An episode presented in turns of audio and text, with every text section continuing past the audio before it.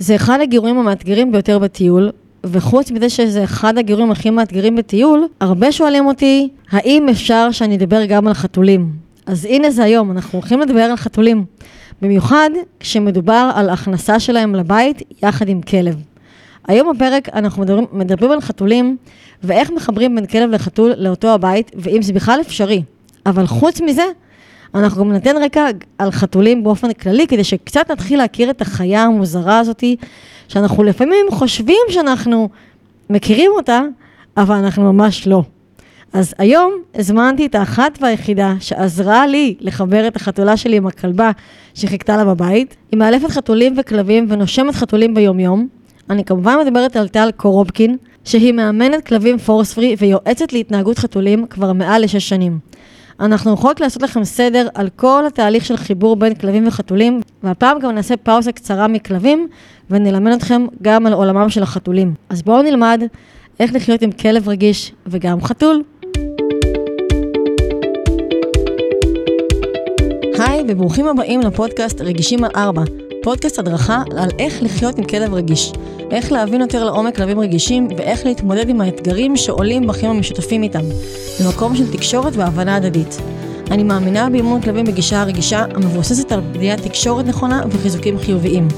מדי שבוע יעלה לדיון אתגר אחר בחיים עם כלב רגיש, דרך שאלה שמטרידה בעלי כלבים רגישים. ביחד נפרק את האתגר ונלמד איך ניתן להתמודד איתו דרך שיתוף פעולה עם הכלב. ועוד כלים פרקטיים שיכולים לעזור לכם בחיים המשותפים יחד. אני הילה מורן, מלווה בעלי כלבים חרדתיים ותוקפניים בתהליכי ליווי התנהגותי ורגשי. אני מנהלת את קבוצת התמיכה לבעלי כלבים רגישים בפייסבוק ומקיימת הדרכות וסדנאות על אימון כלבים בגישה הרגישה. האזנה נעימה.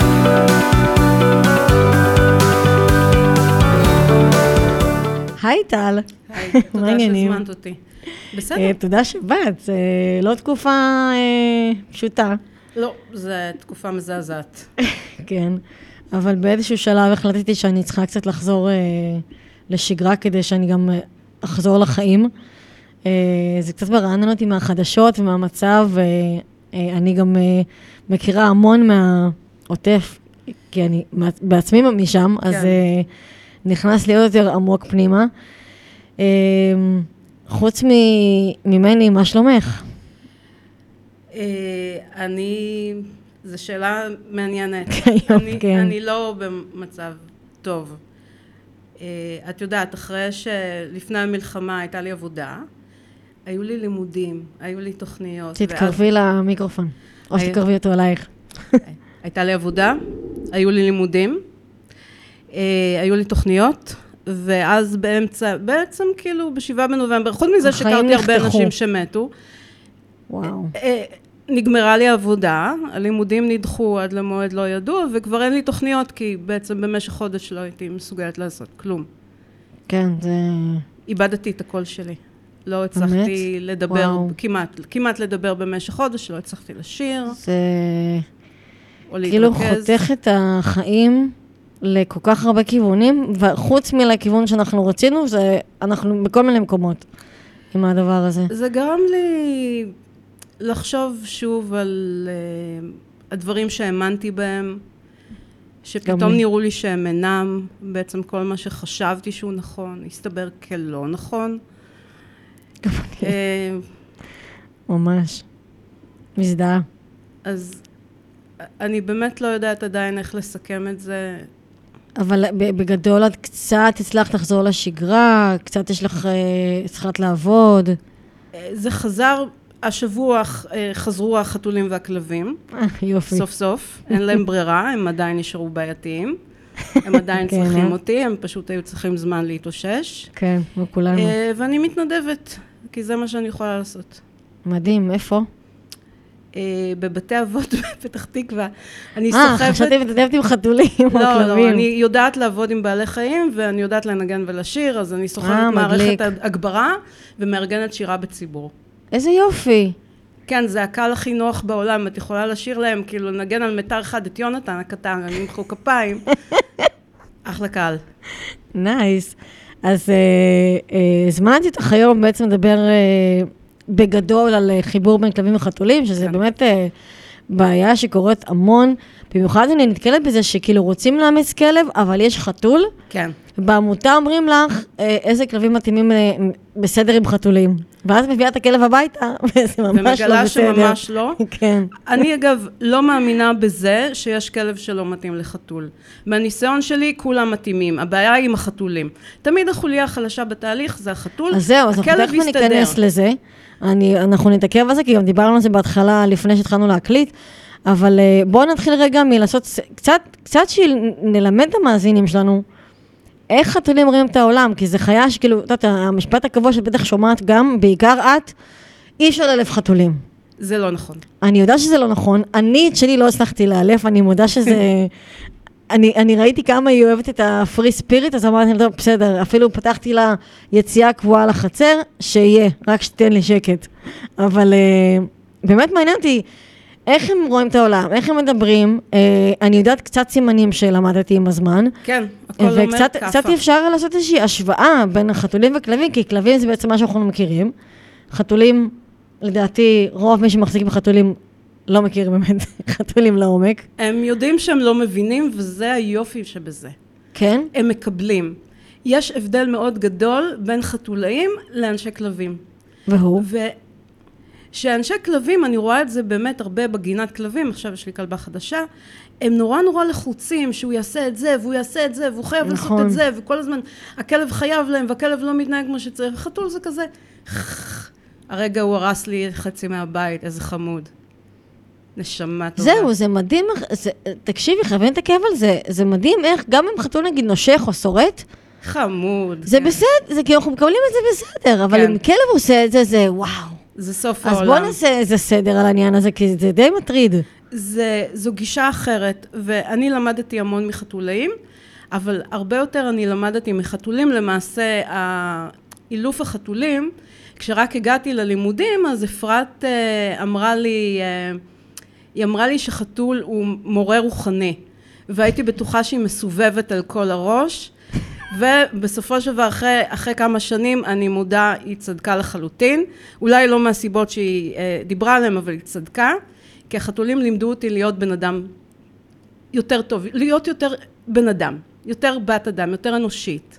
והם לימדו אותי הרבה יותר על כלבים ועל עצמי ועל בני אדם מסביבי, מאשר שהייתי יכולה ללמוד רק מהסתכלות בבני אדם או בכלבים. אבל למה? כי בעצם הם גרמו לך להיות יותר מכילה כלפיהם? לא, לא. אז?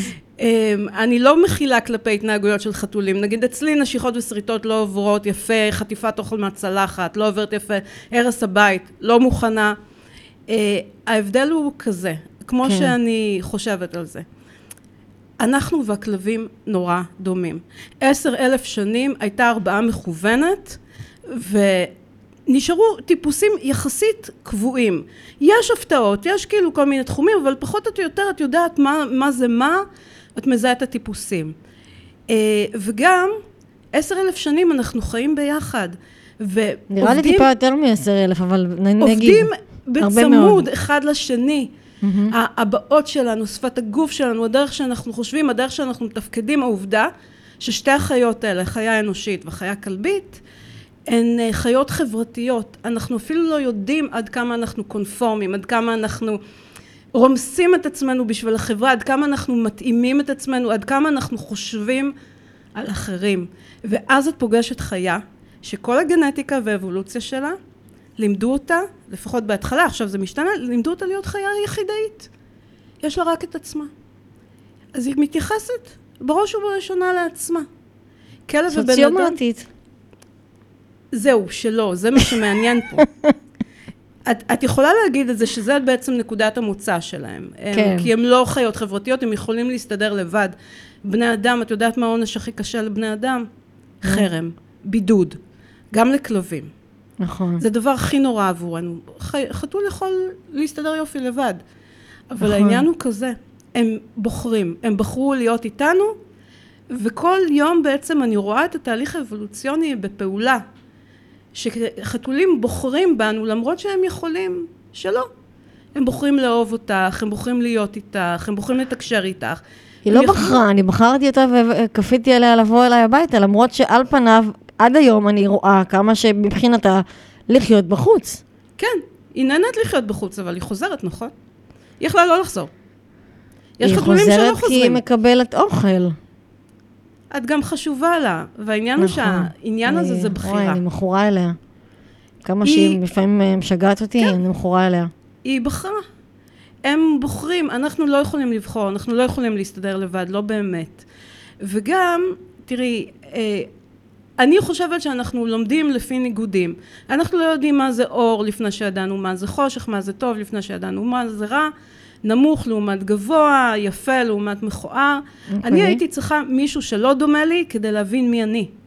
עכשיו, זה גם לימד אותי להיות יותר כמו בן אדם, כי אני דוחה את החלקים בחתול שאני פחות אוהבת. נגיד בכביש, אני כבר לא מתרגזת. כי כל הזמן את רואה בכביש אנשים כזה, זה שלי, והוא לקח לי, וזה היה שלי המקום שלי, ואז אני אחתוך אותו, ואני אראה לו, וזה, ואני כזה... ואיך קיבלת את זה בעצם מהחתולים? זה מעניין. כי חתולים כל הזמן, הדבר שהכי חשוב לחתול, שאנחנו נדבר על זה תכף, זה הטריטוריה שלו. וואי. הסלע, סלע קיומו מאוד. של החתול זה האדמה שלו, הקרקע שלו, השטח שהוא מסמן יום-יום, על ידי זה שהוא, זה אה, נכון. את יודעת, הוא מתחכך בהכל, יש להם בלוטות חלב, יש להם בלוטות חלב בכפות, יש להם בלוטות חלב על הצדדים של הגוף, אבל יש להם בעיקר פה בלחיים, מהמם. אז הם מתחככים בהכל, זה הדבר הכי חשוב להם בעולם, זה שיהיה להם את הדבר. הזה. שיהיה להם את. הטריטוריה, חתול בלי טריטוריה נחשב לחתול מת. בגלל זה גם הלחץ הגדול, כל פעם שאת מביאה חתול אחר. חתול אחר, לאותה, לאותו, לאותו מקום, זה כאילו, אה, אוקיי, ס- טוב, שלום לכם, אני עומד למות. כזה בשביל החתול, כי הם נורא מהמם. לחוצים. מבחינתם, מבחינת הגנטיקה והאבולוציה, חתול שהוא לא קרוב משפחה, מהשושלת הפט... המטריארכלית שלהם, גזר דין מוות, ואז כאילו, לא, זה, זה היה באמת שלי. מה שהחתולה שלי עושה עם החתולים שבאים לחת- לגדר של החצר. והדרמה היא אמיתית, כלומר, את צריכה להאמין אבל לה. הנה למשל, יש חת... כן ראיתי נגיד החתולים של אחותי, הצליחה לה- להביא אחד-אחד אחרי השני, להכניס הביתה. כן. היא אמרה, הם התרגלו. אני לא מעיזה להגיד היא אם היא תתרגל לחתולים, כי כשניסיתי היא כמעט אכלה אותו. אה, זה התגובה בהתחלה, כן. אפשר להתרגל, אבל זה לא לגמרי ודאי. אז הפרק הבא יהיה על הרגלה לחתול לחתול. אה, כן, זה למשל משהו שאפשר לדבר עליו המון, ואני לא יודעת להתחייב לתוצאות במקרה הזה, כי כמו אצל בני, אצל בני אדם ואצל כלבים הייתה הרבעה מכוונת, אצל חתולים לא. יש שם טווח עצום של התנהגויות, טווח נכון. עצום של אפשרות. כל חתול חדש שאני מכירה, יש לו משהו חדש. כל אחד מהם הוא קטע. כזה גאון ייחודי בפני עצמו, וכל פעם הם משאירים אותי כך, ואני אומרת. מה ראיתי עכשיו? אז תגידי רגע, יש אה, איזה שהם סימני תקשורת אה, על חתולים שכדאי ש... שנכיר אותם? כן, כן, כן. אוקיי, אה, את אה, מודעת ומכירה את סימני ההרגעה של כלבים, נכון? כן. אז בואי אני אספר לך שאחד הקשיים הראשוניים בחיבור בין חתול וכלב זה העניין של השפת גוף. שפת הגוף היא הפוכה בכל הדברים החשובים. כמעט כל מה שאומר אצל כלב, אני חמוד ולא רוצה לריב, אומר אצל חתול, אני הולכת לתת לך כאפה. די. אה, כן, נגיד, את למשל. יודעת שהם מרימים כפה? כן. אצל כלב זה, אני לא בטוח מה, אני, נכון. מה קורה. אצל חתול, הכפה מורמת כדי לתת לך כאפה. זה סימן? אזהרה, כן. או למשל... יאה, לא ידעתי שזה סימן אזהרה. כן. אוקיי, אוקיי, כן. עוד דוגמה, אה, נגיד כלב שמתהפך ככה אה, על, ה, על הגב. אגב, לפעמים זה. קנייה, לפעמים זה הזמנה, נכון. קנייה, הזמנה למשחק, אני חמוד, אני אצל לא רוצה חתול לריב. זה ביטחון, לא? אה, רק שהוא עושה את זה כשהוא רואה אותך ואת אימא שלו. כלומר, אם, רוא, אם ג'ונו רואה אותך והיא מתהפכת על הגב, זה כאילו, אה, אימא הגיעה. זה מה שהם אוקיי. עושים בתור תינוקות חתלתולים לאימא Yes, שלהם, כדי, נכון, היא גם עשתה את זה מאוד מוקדם. כדי שתלקק אותם, כן, אבל אם הם עושים את זה בנוכחות של חתול אחר או כלב, זה לא אומר את זה. זה אומר, וואו. יש שאתה- לי שיניים, יש לי ציפורניים, ועכשיו הם במקום הכי נוח כדי להחטיף לך כאפה. באמת? כן. אז טוב, מול הכלבה שלי זה פחות קורה, אה, אבל אוקיי. עוד דוגמה זה, נגיד שכלב... מה לגבי ה... יש להם הרבה פעמים שהם... אה? ליקוק... יש להם גם הרבה ליקוקי שפתיים. יש, זה, כן. זה, זה גם כמו אצל כלבים? אני- זנב. אה, הזנב, אה, שוב, הזנב כמובן, זנב אה, שזז הרבה, אומר שהחתול עצבני והוא עומד להחטיף לך כאפה.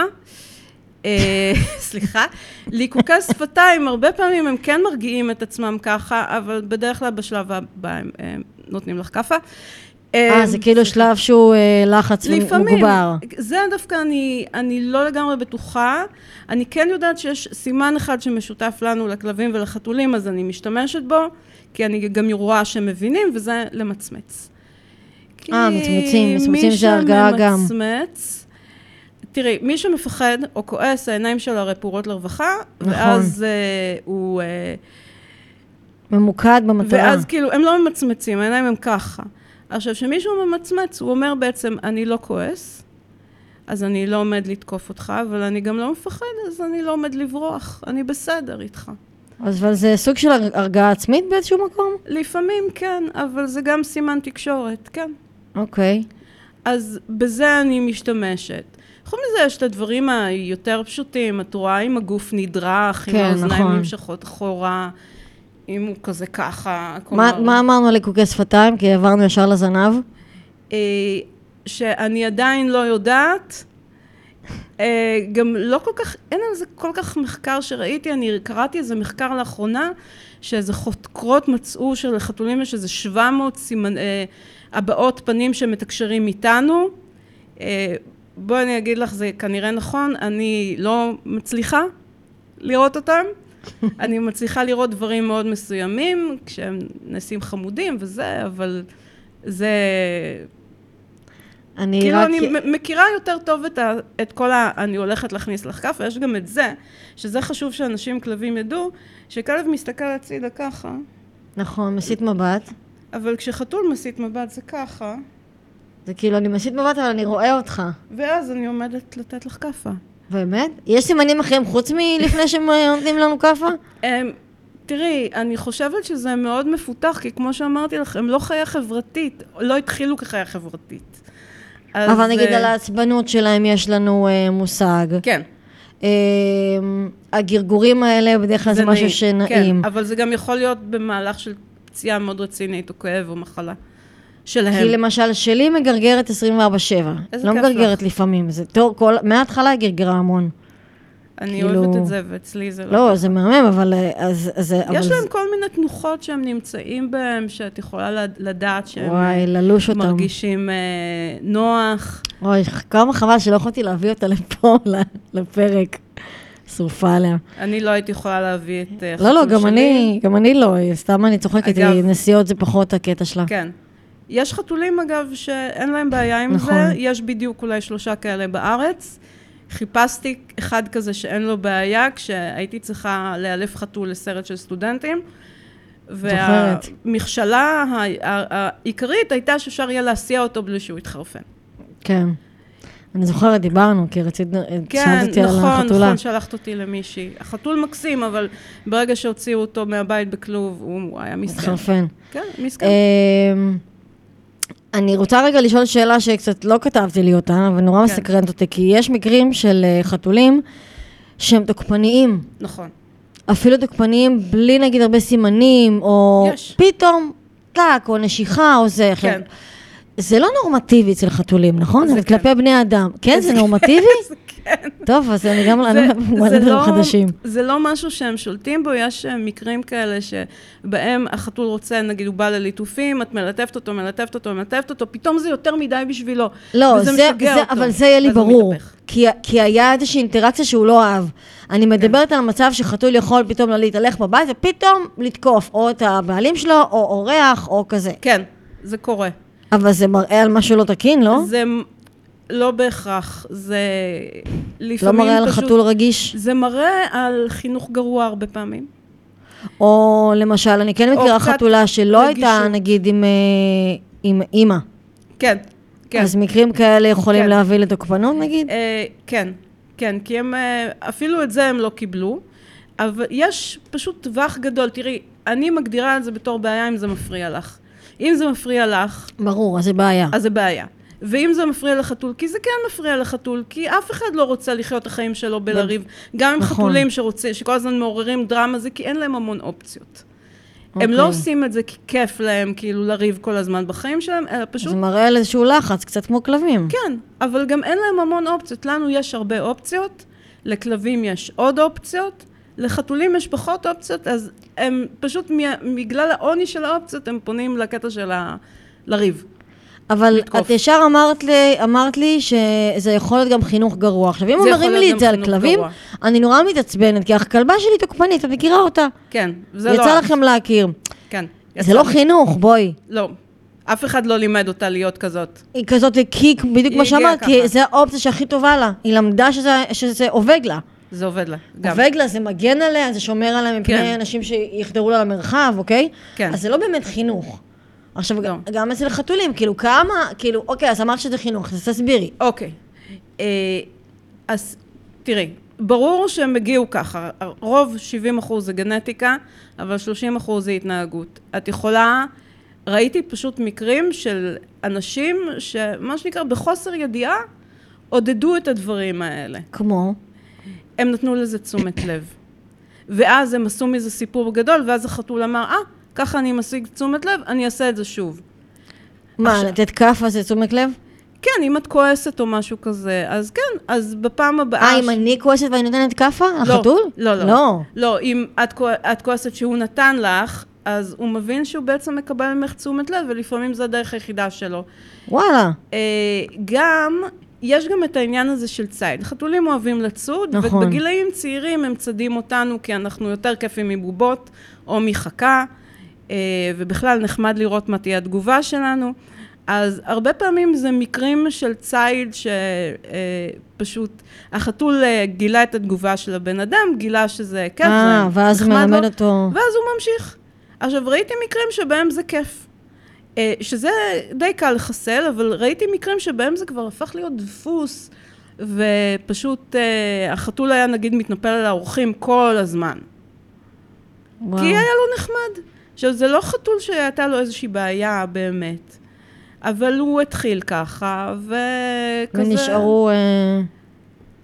הוא לא רואה את זה בתור דבר אה, רע בדיוק, הרי חתולים נוטים להתבריין גם אחד על השני, נכון. וגם על הכלב שהם גרים איתו, אולי אצלך לא.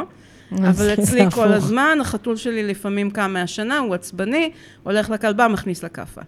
טוב, הוא לא בסדר, אה, בהרבה, מהרבה בחינות, אבל זה משהו כן. שיכול לקרות. הם עצבנים, הם מוציאים את זה על מישהו. לא, אצלי היא למדה להגיב לה, אבל זה לא ברמה של, אה, נגיד, אם החלון פתוח בשביל שהיא תצא ותיכנס לחצר, והכלבה שוכבת על הספה קרוב לחלון, החתולה תיעלל, שאני אפתח לחלון אחר. Mm. היא לא ת, תעבור.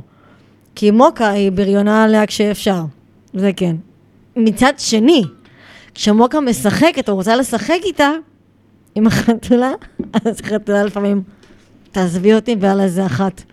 אז אני כמובן לא מתערבת, אלא אם כן, אני מתערבת כשיש uh, תוקפנות של הכלבה סביב רכושנות, כי החתולה לפעמים חושבת שזה נחמד להיכנס אליה לחדר כן. ולאכול שאריות, ואז הכלבה כזה מסתכלת עליה, לא והולכת לצוד אותה. זה, זה מפחיד. אבל לשמחתי, היא כנראה מאוד אוהבת אותה, הכלבה, והיא לא נעצה שיניים. תמיד היא אהבה חתולים, אני אף פעם לא נכון, לא הבנתי את זה. נכון, מתה על חתולים. אבל היא אוהבת אותם. אני אבל כן אגלה לך משהו, שכשחתולים כן בזמנו ניסו להיכנס לחצר שלנו בבית הקודם, אה, וג'ונו רבה איתם, מוקה באה להגן על החתולה. כאילו, אה, שלא יהיה לך כן. אה, ספק, היא גירשה אותם. כן. אז... זה יפה. היא אוהבת יצורים שהם קטנים ממנה. עד שזה מגיע לאוכל או למרחב שלה. שמה תעופו. אז טוב, אז בואו רגע, אחרי שכבר טיפה הכרנו את החיה הזאת, שהיא לחלוטין אה, מופרעת. היא לא מופרעת, היא פשוט שונה, אוקיי? היא שונה מאוד. היא שונה, היא מעניינת. אבל עשית לי קצת סדר בעצם במקור של למה היא בכלל שונה. תחשבי על זה גם שהיא חיה בהמה מתמדת. כי היא מרגישה כל הזמן שהיא לבד, ואין לה אף אחד, וזה... אבל אמרת שהם אוהבים לבד. הם לא יודעים משהו אחר, הם רוצים להיות ביחד, זה מין תהליך כזה שמתפתח, אה, שאת רואה אותו שחתולים פתאום מתקשרים עם בני אדם וכאלה.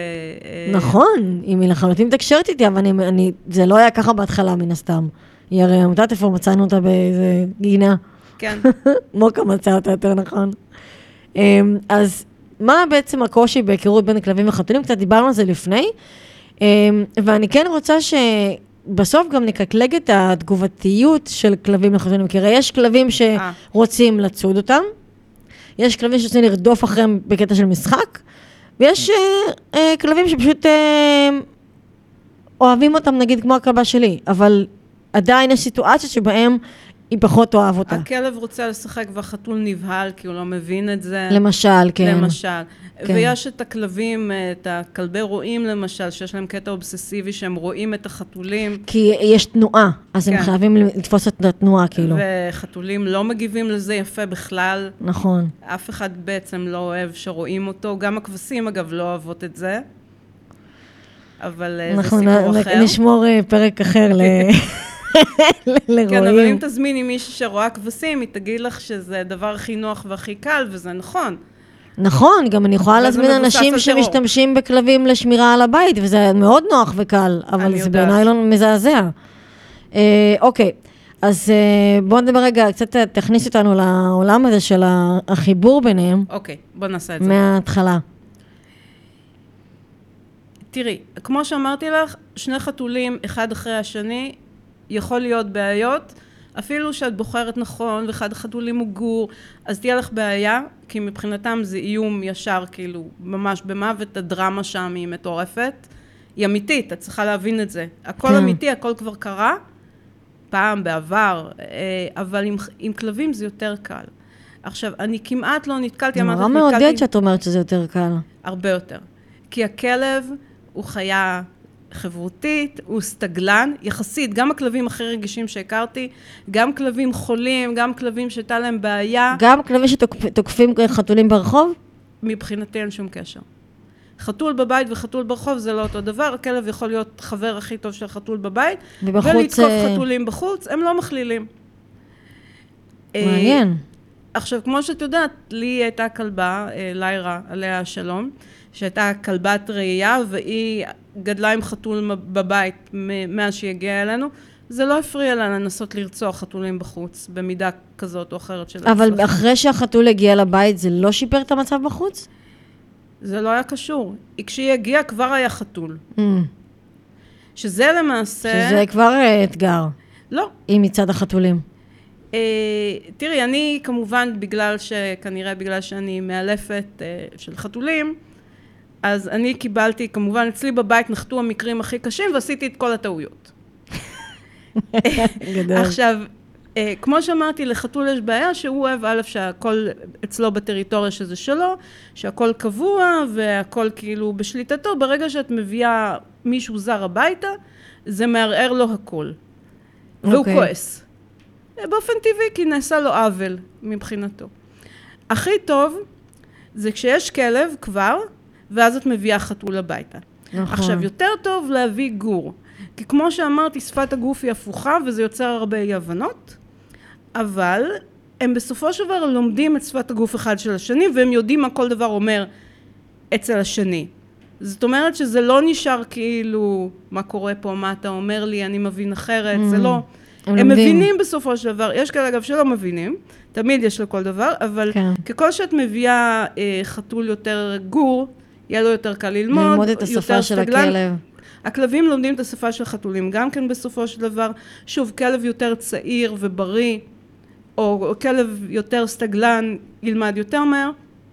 אז הכי טוב שיש כבר כלב ואת מביאה חתול, כי אז זה לא הקטע של הוא לקח לי, זה היה המקום שלי, mm. אני יושב כאן, עוף מפה, זה הזה שלי. זה ו... נקודה חשובה, הסיפור של הטריטוריה. כן. אז okay. אוקיי. אני הבאתי uh, כלבה, אה, למקום שכבר היה בו חתול. אה, אבל כמו שאמרתי לך, עשיתי את כל הטעויות. אה, קודם כל, זה כן חשוב לבחור, נכון? למרות שהרבה פעמים כשאת בוחרת גור, את לא יודעת מה את בוחרת. נכון. אבל במקרה שלי כן ידעתי. ממש אפשר לפתוח את הספר של הגזה. היי, הייתה גורה. כן, לילה. אפשר לפתוח את הספר של הגזה, לקרוא על ההתנהגות של הכלבים האלה, ובאמת היא ממש התאימה לכל דבר בגזה, והיא okay. אוקיי. עשתה לחתול צרות, למרות שהיא הייתה בת חודשיים וחצי, ישר דחפה אותו מתחת לשולחן והסתובבה סביבו במשך שעות, לא נתנה לו לצאת. והייתי בטוחה שהם משחקים. כי תראי, הוא שקל מעל לעשר קילו. וואו. הוא, הוא, כן, הוא היה חתול עצום ממדים, הוא היה ענק. ענק ונחמד.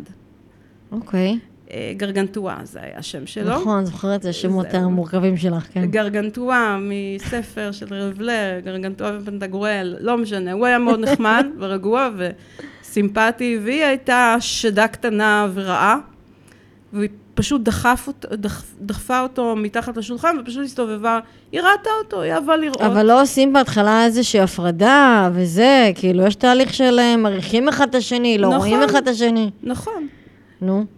לא עבד. כלומר, עבד, אבל מבחינתה זה היה עוד משהו לשחק איתו. תראי, היא גם ראתה אותנו, והיא ראתה כל דבר, אז...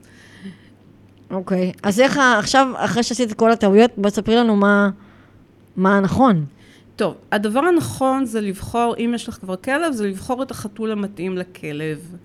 שזה מה שעשיתי בפעם הבאה, אחרי שגרגנטואה הלך לעולמו, הבאתי חתול אחר, ושם אה, עשיתי הכל נכון, אבל אחרי יומיים החתול פרץ את הדלת, ראה את הכלבה, נתן לה כאפה אדירה כבר בתור גור, היא הייתה משוכנעת שזה הבן שלה, הוא היה חצוף ותוקפן, ואכן גידלה אותו כמו אימא. קטע. כשהוא היה- אז- כשהוא בא עם יותר ביטחון. הוא בא עם ביטחון, הוא לא... כן, היא גם לימדה אותו לשחק, אני בחיים לא ראיתי כלב ש... חתול שמשחק בסיבובים, בריצה בסיבובים ונשיכות בקרסוליים. וואו. הייתה לו שפת גוף של כלב, אז זה הסתדר יותר. היא היא הסתדר יותר, אבל היא גידלה אותו כמוהו, יחד עם כל העניין הזה של החתול, אז הוא השתלט על כל השטח בשכונה וגירש את כל החתולים משם, וכל פעם שהייתה לו בעיה, הוא היה קורא לה.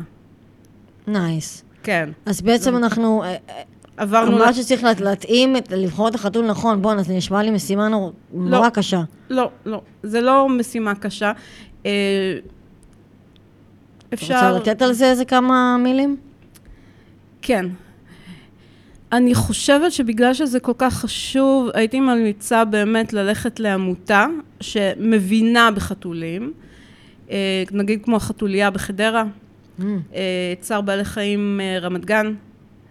יש עוד, אוקיי. ואני חושבת רחובות אוהבת חיות. שוב, יש עוד, אני לא... לא זוכרת את לא כולם, זוכרת את אוקיי. כולם כרגע. ופשוט אה, לבקש מהם חתול שיתאים. הם בדרך כלל, הם לא דוחפים. הם נותנים חתול שהוא באמת יתאים. יתאים כאילו לכלא שקיים בבית. כן. אוקיי. תשמעי, יש גם כאילו דברים אוניברסליים של חתול שהוא יתאים, נגיד חתול שהוא אה, נחמד, שהוא יחסית אמיץ, כלומר, את יכולה לבחון את זה, אפילו את התגובה של חתול לרעשים. את צריכה חתול שישים לב, אבל את לא צריכה מישהו שיתחרפן מזה. אה, וואו, שאני את צריכה מתחרפנת. חתול שיהיה סקרן ולא יושב מפוחד אה, בפינה. הרבה אנשים אה, נוטים לקחת את החתול הכי דפוק שהם רואים, אה, סליחה על הביטוי. הכי אבל- כאילו, כאילו רגוע הכי בפינה. מסכן. לא, זה כמו עם כלבים. זהו, אז הם חושבים, אז א', יכול להיות שהוא חולה, ואתם לא יודעים כלום, או שיכול להיות שבאמת מדובר פה על חתול שהוא מאוד מאוד רגיש, אז שוב, צריך כאילו לשים לב שאין לו בעיה עם כל מיני דברים, נגיד שקורה דבר שלא נעים לו, מה הוא עושה, איך הוא מגיב. את צריכה חתול שיהיה כזה, אוקיי, בסדר, אז מה? וממשיך הלאה. שאם את. זורקת לידו צרור מפתחות, הוא מסתכל, אבל הוא לא מתחרפן מזה. שאם את, אה, מה שנקרא, נוגעת בו בצורה שהיא קצת לא נעימה לו, אז הוא כזה... קיצר, בחרתי לא נכון. את החתול? את החתול, שלי. כן. את, את מוקה? לא, זה, זה אנחנו יודעים שלא, אבל לא, סתם. אה, את החתולה, היא נלחצת מכל רעש, זאת אומרת, זה ואז כשהיא מוקה נובחת, היא בורחת טיל מהבית. טוב, את זה לא ראינו אה, נכון, בזמנו. זה לא היה... לא באמת, אה, לא הייתה חשיבה, לא באימות של החתולה, ולא באימות של הכלבה, בואי, זה תראה, לא... היינו צריכים לתפוס אותה. הסיפור שלי הוא לא דוגמה טובה. אני היינו- מזכירה לך שאנחנו גילינו שהיו שם שתיים מאוד דומות, וכמעט נכון. לקחנו את האחותה שהייתה דווקא פחדנית יותר, וג'ונו דווקא כן באה אלינו. בגלל זה בסוף אותה. כן, וזו אה, סיבה טובה לקחת מישהו, כי הוא בא נכון, אלייך. נכון, נכון. עכשיו, אז את צריכה מישהו חמודה. שיהיה יחסית סקרן ופחות פחדן ויותר מסתגל. עכשיו, הבעיה היא בארץ, לצערנו, כמו שאיילה נאור אומרת, שהולך פה, יש פה את ניסוי השועלים של בלייב, אבל הפוך. מכירה את ניסוי כן, השועלים. כן. אז פה בארץ מה שקורה זה שמעקרים ומסרסים את מי שבא. את מי שמצליחים ללכוד. אז כל מי שנשאר זה כל ה... אלה שמפחדים ו... כל המפחדים, כל ו- התוקפנים, כל הנמנעים, וואו. ואז הם מעמידים דור חדש של, של גורים מפחדים, נמנעים, אה, תוקפניים, תוקפניים. אה, שמתוכם לוקחים את החברותיים יותר מהקרים המסרסים, ואז אלה וואו. שנשארו הם עוד יותר גרועים, ואז הם אה, מתרבים ומייצרים עוד. וואו, אז זה תופעה גם מגמה שיש פה. ו- קשה, כן. מה שאומר שכל שנה ושנה את רואה מקרים יותר קשים. עכשיו, אני. לא אומרת לא לעקר ולסרס, אבל אני אומרת, קחי בחשבון. מאמץ יותר אה, מוגבר לאלה שמפחדים. תראי, יש גם את העניין שתמיד יכולה לעשות קיצור דרך. עכשיו, זה משהו ש... המוסריות שלו היא אולי מפוקפקת, כי כל פעם שמעורב כסף במשהו, זה הופכת להיות תעשייה, ואז רווחת בעלי חיים באופן טבעי נדחקת. מה, לעשות הרבעות כאילו? לקנות אה, חתול לקנות. מתועד עם תעודות, לחתולים האלה כמעט אין בעיות התנהגות. אין הרבה, אין הרבה בעיות בריאות, שוב, שאת בוחרת נכון, ואת יודעת מה את מקבלת. אבל, שוב, נכון. ברגע שמעורב בזה כסף, אני מודה שלי תעשייה. קשה עם זה. אני לא, גם עם כלבים מאוד קשה לי עם זה. גם לי, כי, כי אם היינו בעולם אוטופי, שלא היו עמותות עם... אה, ולא היו כבר אנחנו עשרות גולשים אלפי לנושא אחר, חתולים. נכון. אבל אה, כן, אנחנו- אה, בדיוק אני מקליטה ממש היום פרק על איך לאמץ כלב מעמותה. אני אולי תיתן אור. אני מצתי כלבה מעמותה. אני יודעת, אבל אני דווקא כן. מהכיוון של המאלפים. ושימי לב שברגע שהייתי מודעת לתעשייה, עם כל ההערכה שלי וכל האהבה שלי לכלבים מתועדים, שיש להם באמת יכולות יוצאות דופן, יש זה- ויש, כן. שוב, עדיין יש דברים שאנשים הרביעו אליהם בכוונה, דברים מטורפים שאנשים הרביעו אליהם, כולל נגיד הגודל של הסיבוב שהכלב עושה מסביב לכבשים, את לא יכולה אוי. ללמד את זה, את מרביעה בשביל זה, זה מטורף. זה, מטור... זה באמת, סליחה, טל, זה באמת בעיניי מטורף לכיוון השלילי. סליחה, כן. יסלחו לי כל אה, אוהבי המתועדים, זה באמת נראה לי מטורף. סורי, אני חושבת שזה מדהים. תרביעו צמחים. יותר טוב, יותר קל, אף אחד לא כואב לו. כן, אבל... וזה גם תעשייה שעולה כסף. עשר אלף שנה מאוחר מדי אנחנו כאן. נכון. כבר, זה כבר קיים, כבר עשינו להם את זה. נכון, אה, אז ותשמעי, זה נורא נוח. זה באמת נורא נוח לקחת מתועד נכון, אבל בואי, יודעת מה קורה איתך. תקשיבי, בסופו של דבר, כשאת מביאה חתול הביתה לכלב, רוב הסיכוי שהכלב שיש לך בבית הוא כלב מעורב. נכון. יופי, אז בואו נדבר עכשיו איך אנחנו מחברים ביניהם. אוקיי. אז בואו נעשה את זה לפי שלבים. עכשיו אני רוצה להגיד משהו בנוגע לחתולים. כן. אה, בתהליך הזה, החתול תמיד, מאה אחוז, יהיה ה- הקשה פה. יהיה הלקוח הקשה שלי, שאני אתמקד בו, כי עם הכלב אני יודעת שלפי ה... את הולכת בתהליך הזה בצורה שבה שני הצדדים יצליחו, זאת אומרת שאת בוחרת את דרגת הקושי לפי זה שהכי מתקשה, שזה החתול. אה, אוקיי. עכשיו, בגלל שבחתולים אין ודאות, עכשיו עם כלבים אני כן יכולה להתחייב לתוצאות, באמת, ואני מתחייבת. אם זה היה חתול וחתול אני לא, כי הם משונים ככה, אה, זה יותר קל, אבל אני אומרת שאת לא יכולה לדעת איך הם יגיבו. שוב, כי כל אחד מהם הוא ייחודי, יש לך טווח מאוד מאוד רחב של אפשרויות. אז את לוקחת, את פועלת, תסרגל מאמצים, הוא בהתאם ל- ליכולת של החתול.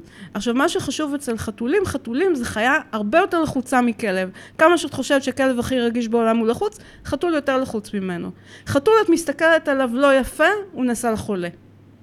זה מלחיץ אותו. זאת אומרת שאת חייבת להבין שכל דבר שאת תעשי, יש לו פוטנציאל הרסני עבור החתול. את צריכה מאוד מאוד להיזהר, החיים שלו בידיים שלך, שלי. אבל אני. חושבת על זה, כאילו, לפחות בהרגלות שעשיתי, החלק של אה, לעבוד עם החתול היה הרבה יותר מאתגר. נכון, תמיד. מה שחשוב זה שאף אחד לא יסבול בכלל בתהליך הזה.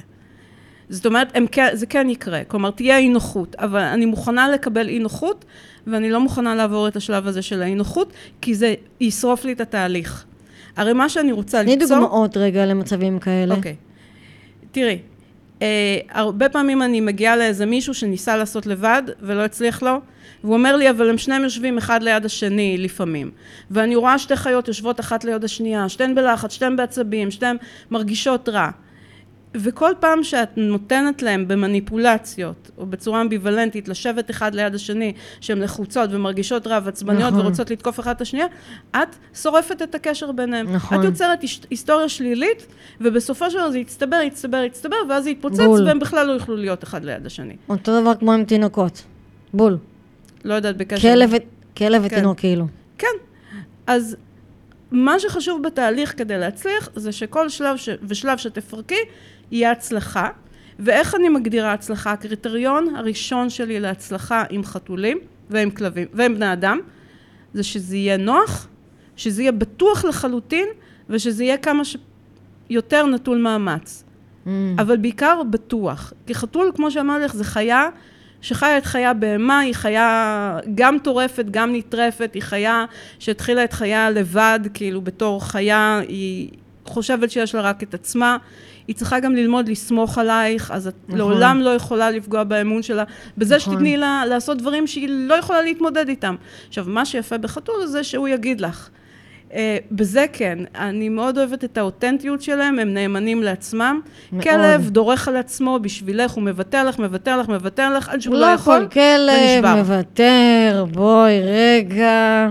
נכון. היום אוקיי. אולי יותר מוותרת לי וסלחנית, כי היא כבר למדה שאני כנראה לא אהרוג אותה, אבל... אה, אוקיי, האמת. שהאמת שמוקה היא מקרה יחסית אה, נכון, אם אנחנו רגע אה, נשים את מוקה בצד, אבל כל הכלבים העצמאיים האלה, הם לא כל כך מהר אה, זה יהיו אה, הם נר לרגלייך. יותר- עדיין יותר בסדר מכל חתול שאני מכירה. נכון, אוקיי, בהשוואה לחתולים כנראה עכשיו, שכן. הכל אבל- בהשוואה לחתולים. כן. אז מה שחשוב לי זה לבנות את ההיסטוריה הזאת של א', שהחתול יסמוך עליי, שאני שם. את יודעת, לו, כן. בשביל לעזור לו, בשביל לגרום לו להרגיש בטוח שאני אף פעם לא אעשה לו משהו שהוא לא, אה, שהוא לא יוכל להתמודד איתו, שהוא תמיד יוכל גם אז ללכת. בעצם, אם עכשיו אני מביאה את החתול, כן. שלב הראשון, קודם כל, אה, הפרדה, נכון? אני כן צריכה נכון. ליצור קשר עם החתול, בלי שאני כרגע מערבת את הכלב בסיטואציה. את צריכה לראות מה באמת יותר, כאילו את צריכה לחלק את דרגות הקושי בצורה כזאת שיהיה קל להתמודד. עכשיו, להתמודד עם מקום חדש, זה כבר קשה. נכון. אז הדבר הראשון שאני עושה, בוא נגיד תיאורטית, זה שבוע ראשון, הם לא רואים אחד את השני. הם שומעים אחד את השני. יכולים להריח, הם, כן, אני, את יכולה לשפשף בד בחיה אחת, ולשים לשנייה. ליד חיה אחרת. מעולה. עכשיו, אה, אני אומרת לשים ליד חיה אחרת במכוון, כי כבר הכרתי אנשים ששפשפו בד בחיה אחת ודחפו את זה לפרצוף של החיה השנייה. אוי. לא נעים. לא זה, כן. לא. לא, תאמיני לי, כמה סיפורים משוג, משוגעים יש לי. אז, אז לשים ליד. לשים אוקיי. דברים. עכשיו, עוד משהו שאת יכולה לעשות כדי להפוך את המצב הזה שאת מביאה חתול לפחות, אה, לפחות נוראי, זה להשתמש ב Feliway, שזה diff- תרסיס, בא ב diffuser, שמה אותו בשקע, זה Mm. מפיץ את הריח שיש להם בבלוטות הלחי, שמסמנים איתו את כל הסביבה, אבל בלי החתימה הגנטית הספציפית. אוקיי. חצי מהחתולים מתבלבלים וחושבים, אה, סימנתי את השטח, זה שלי, הכל בסדר, אני בבית. אה, אוקיי. אה, חצי לא. אז זה בעצם עוזר לחתול להתאקלם יותר מהר. זה עוזר לחתול אה, להתאקלם. יותר מהר. עכשיו, יש תופעת לוואי מאוד נדירה של תוקפנות אה, אה, בחשיפה לפלווי, אבל זה נדיר, עדיין אני רוצה לציין את זה. אוקיי, חשוב. אה, כן, זה נדיר מאוד, אבל אם זה פתאום קיים. החתול נהיה תוקפן, אז ויש לכם את המכשיר הזה, אז לדעת ש... כן, לדעת. להוציא אותו. מהמם. עכשיו שוב, יש לזה, כאילו, יש לזה חסרונות, זה לא תמיד פועל, אם הבית שלך מלא בכוכים, ואין זרימה של אה, אוויר, אם הבית שלך מלא חלונות, כאילו, יש לך מלא חלונות, זה יברח. בקיצור, צריך לקרוא את העלון. אה, אז אה, את בהתחלה מעבירה ריחות, כשהכלב לא בבית, את מראה לחתול את שאר הבית, מעולה. ואז, אחרי השבוע שאת, או, שוב, זה לא באמת uh, קבוע בזמן, אבל ברגע שאת רואה שהחתול פחות או יותר בסדר, הוא אוכל, הוא שותה, הוא משחק, הוא עושה צרכים, כבר הכל טיפה בסדר. התרגל אליי, כן. אז אפשר להתחיל לעשות את העבודה עם הכלב? כן, כן. עכשיו, אוקיי, ואז איך זה מתחיל? זה מאוד תלוי באופי של החתול והכלב, אבל זה יותר תלוי באיך שהבית נראה. אוקיי, Mm. אז עוד משהו ששכחתי להגיד, זה שחשוב, מה שחשוב, כמו שאמרתי, לחתול מאוד חשובה הטריטוריה, אז גם חשוב מאוד איך היא נראית. כי הדרך שבה היא מאורגנת יכולה בעצם אה, להיות ההבדל בין אה, כישלון להצלחה. אוקיי. צריך שיהיה מספיק נכון. מתקנים של גירוד וטיפול, אה, צריך שיהיה מספיק ב- מקום בשביל השלב לגרד. הראשוני בכלל, עוד לא בכלל קשור את לכלא. צריכה גם מספיק, שהחתול יהיה מספיק עסוק ומואשר מנטלית, כדי שלא יהיה לו זמן אה, להילחץ ולעשות דרמה. את צריכה חתול שהוא, את יודעת, משחקי חכה, צעצועי הכלה, סדר יום קבוע, גם שיהיה לו את העוגנים האלה, גם שהסביבה תראה בסדר. עכשיו, כשאני אומרת בסדר, זה יכול להיות דברים נורא נורא משונים. ראית שחוסם שדה ראייה יכול לגרום לסטרס, מים ואוכל אחד ליד השני יכולים לגרום לסטרס. ברור. אה, אז לארגן את לא הבית, נכונה. אז גם לארגן את הבית אה, בשביל כן. שיהיה יותר קל לחתול, כן, כשלב ראשון בכלל. כן. אה, חשוב מאוד. נכון.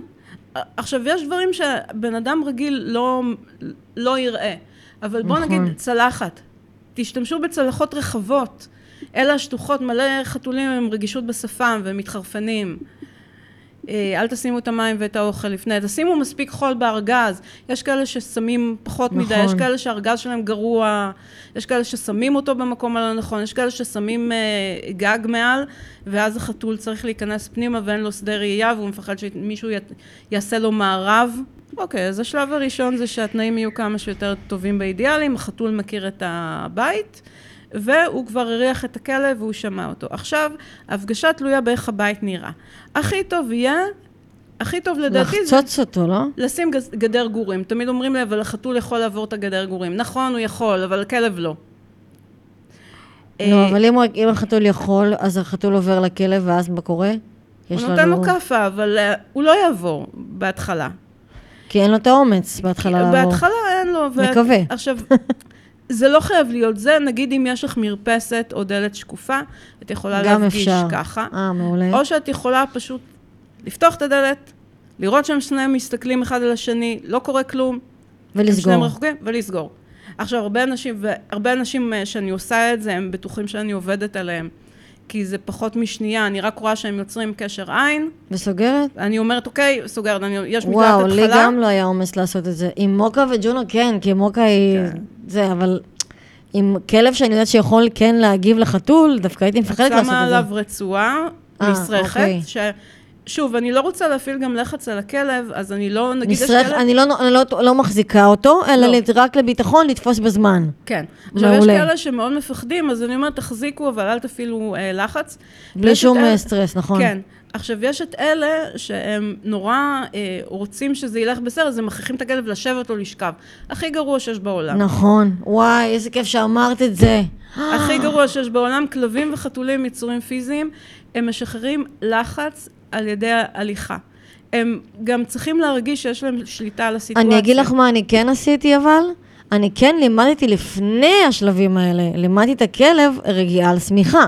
זה סיפור שכן אחר. יהיה לו עוגן, אה, כן. כדי שיבוא כבר מראש, גם עם רגש חיובי יותר, וגם כאילו בווליום יותר נמוך לסיטואציה. אני מאוד בעד רגיעה על השמיכה לכלב, אבל בשלבים מאוחרים יותר.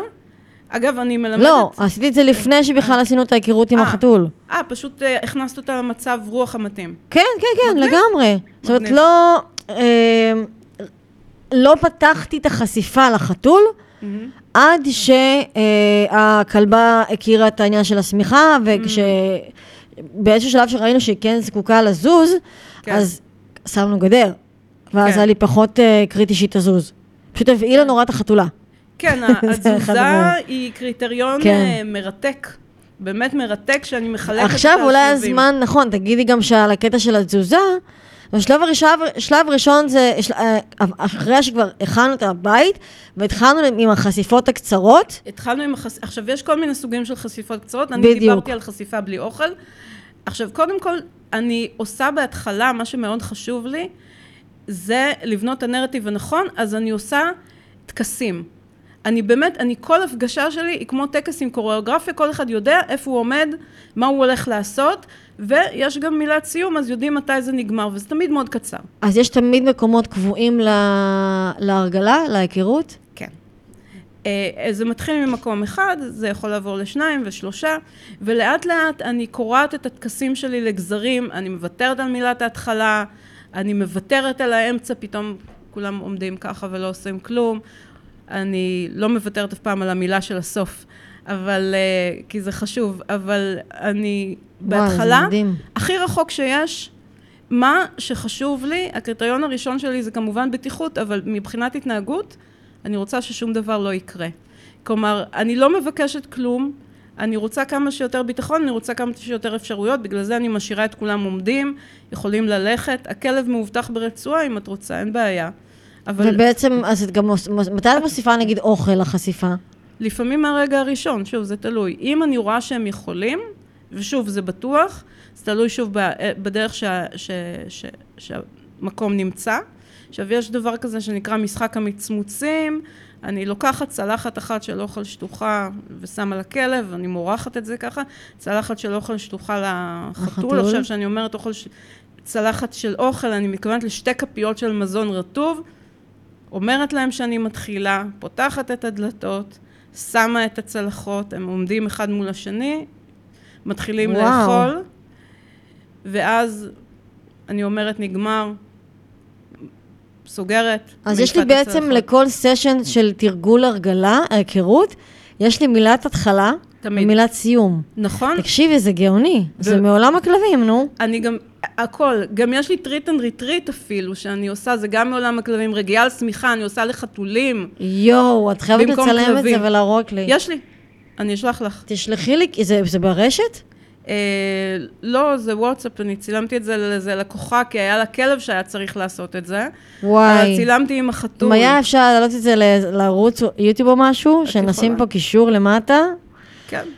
כי זה יענה לשאלה, למיתוס הזה שחתולים אי אפשר לאלף אותם. אה, הוא, הוא מאוד אהב את זה, כי תראי, מה זה אילוף? אני לא באמת מכריחה אותו לעשות משהו הוא בניגוד עושה לרצונו. משהו שהוא כיף לו. כן. נכון. הוא uh, למד uh, ש- שלהיות על המגבת הזאת זה הדבר הכי כיפי בעולם והכי וואי, זה נעים. מדהים.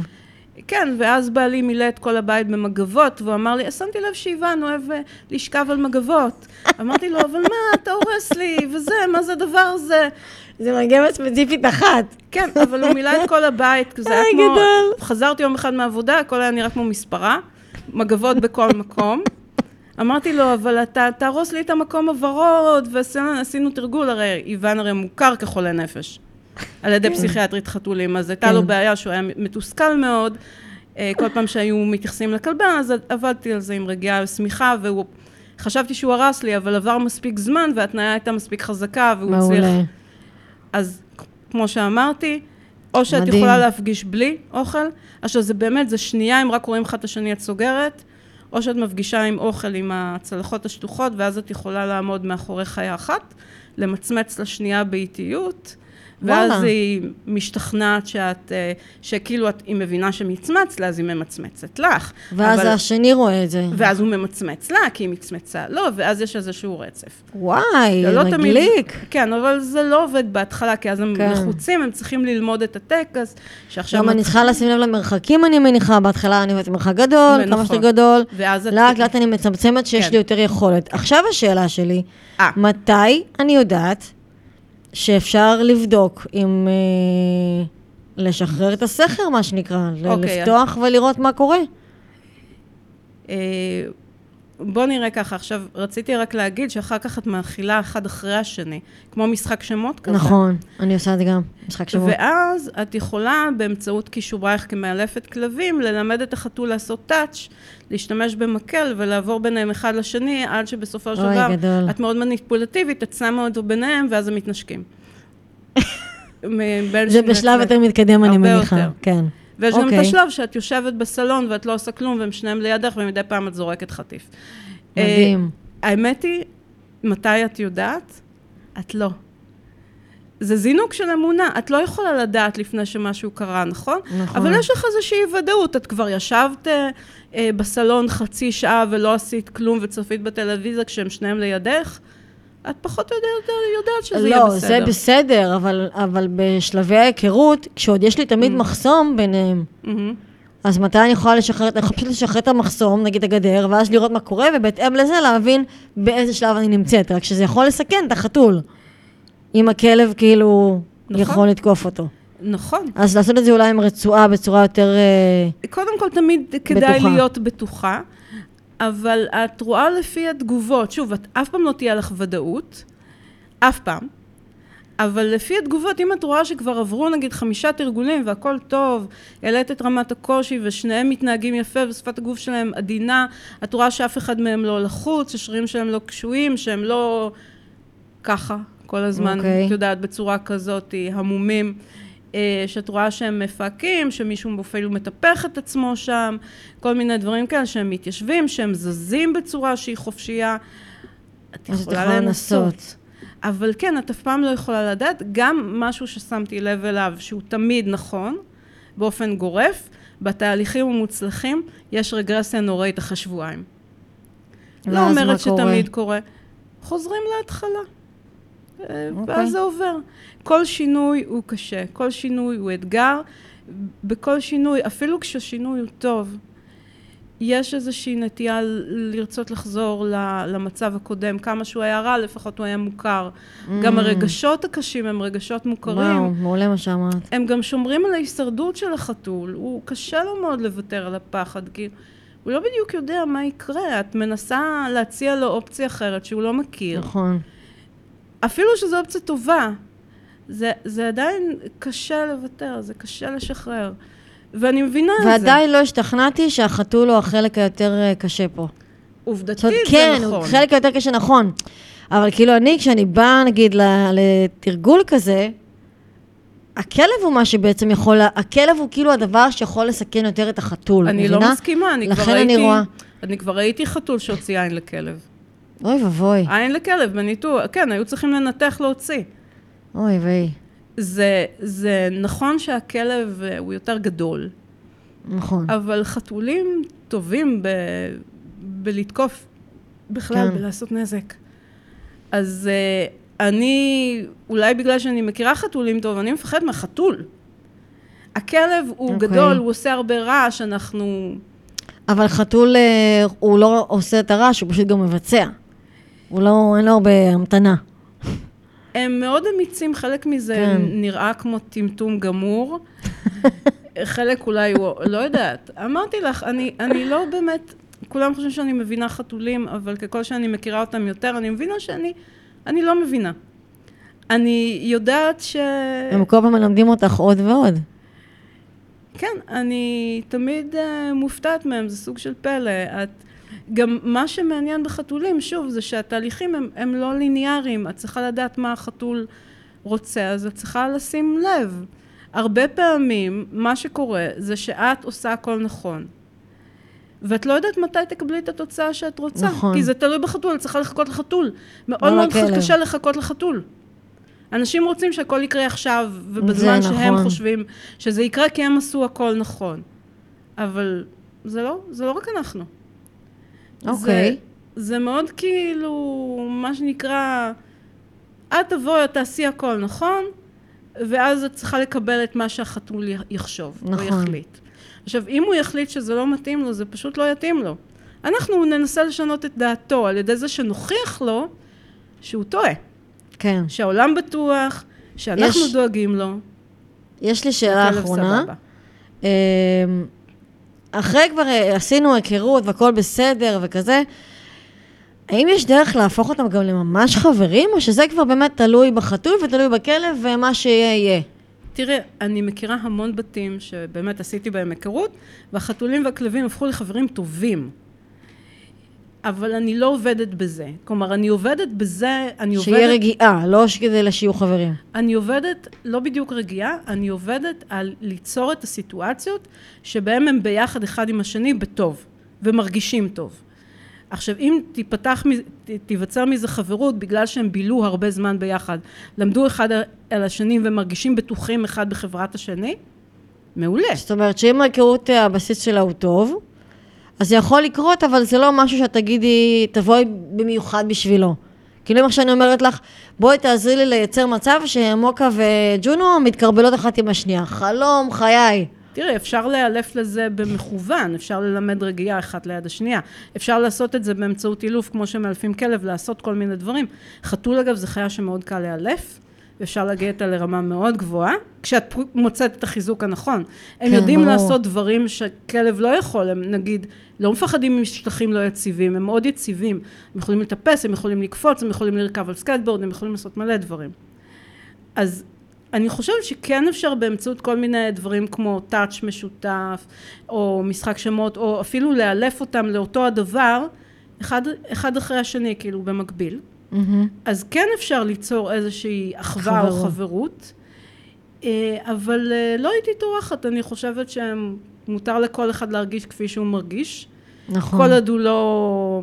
אבל תראי, אם את תרגלת נכון... אני מאוד אוהבת מה שאת אומרת, זה ענה לי תשובה ממש... אה, אם תרגלת נכון, יצרת היסטוריית חיזוקים, טובה. היסטוריה בכלל טובה, יהיה טוב. אני חושבת שאני קצת קיצרתי את הדרך באיזשהו שלב, אה, בגלל הידיעה שמוקה אוהבת חתולים, וזה היה נראה לי כזה, זה עכשיו, הם בסדר סך הכל, אין פה כן. זה.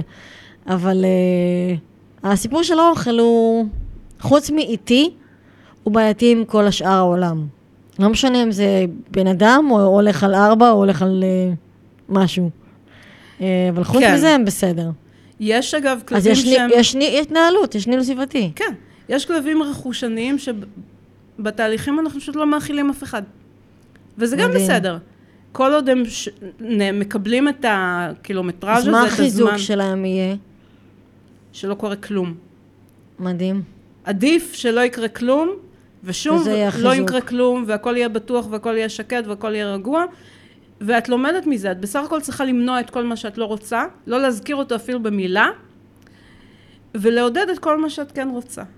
מדהים, עכשיו, זה משפט אה, סיכום מצוין. אה, וצריך כאילו להתחבר לאנרגיה הזאת של עכשיו אני פה, ואני לא זז מילימטר ממה שאני רוצה, אני לא עושה שום דבר שלא מרגיש לי נכון, ואני לעולם לא ארמוס את עצמי לטובת הזולת, כי אני הדבר הכי חשוב בעולם. זה מדהים. הדברים שצריך ללמוד מהם. הדברים שצריכים ללמוד... מדהים. חוץ מזה אפשר באמת לקבל שיעורים בהסכמה, שיעורים במה זה לאהוב. Uh, אני חושבת שנתת פה uh, טונות של מידע סופר חשוב לכל אנשי החתולים והכלבים. Uh, אני ממש שמחה שבאת, כבר נתת לי עוד רעיונות לעוד פרקים על חתולים, אפילו שזה פודקאסט mm. על כלבים רגישים. Uh, אז תודה רבה, ו... נתראה בפרק הבא. תודה רבה שהאזנתם. אני הייתי אלה מורן, ואם מצאתם את התוכן הזה מועיל ומעניין, שתפו אותו כדי שעוד בעלי כלבים יקבלו ערך ויצליחו לשפר את החיים שלהם עם הכלב הרגיש. אפשר לשמוע את הפודקאסט בספוטיפיי, אפל פודקאסט, גוגל פודקאסט ובכל אפליקציות ופודקאסטים. אם יש לכם נושא בוער שתרצו שאדבר עליו, מוזמנים לכתוב לי במייל, בפייסבוק, באתר שלי או באינסטגרם, כל הפרטים ממש פה למטה. תודה שוב, ונשתמע בשבוע הבא עם פרק חדש.